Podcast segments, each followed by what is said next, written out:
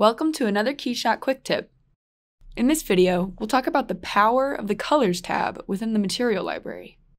This is a part of KeyShot that isn't the most well known, but is definitely capable of boosting your efficiency within the program.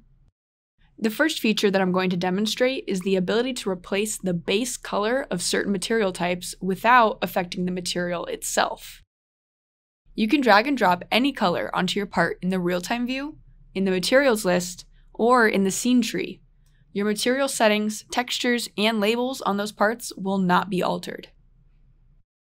If the material doesn't update upon drag and drop, it could be an unsupported material type, such as measured metal or a material with a color texture assigned.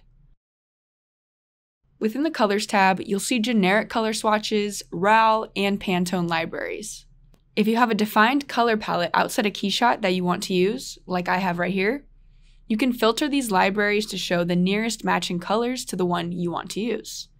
Select a top-level folder or a subfolder to search within. Then click the crosshairs button to launch the color picker. You can define a color here or launch the eyedropper tool to sample a pixel.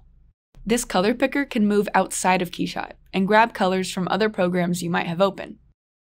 Click OK, and the selected folder will be filtered to show the top five nearest matching colors.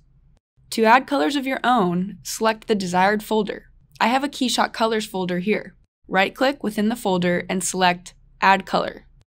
Use the color picker to grab what you want, then give the color a name and click OK. The color will be automatically added to the selected folder. Thanks for watching this KeyShot Quick Tip. For more helpful content, click the subscribe button. Let us know your thoughts in the comments section below. If you enjoyed this video, give it a like and share it with your friends.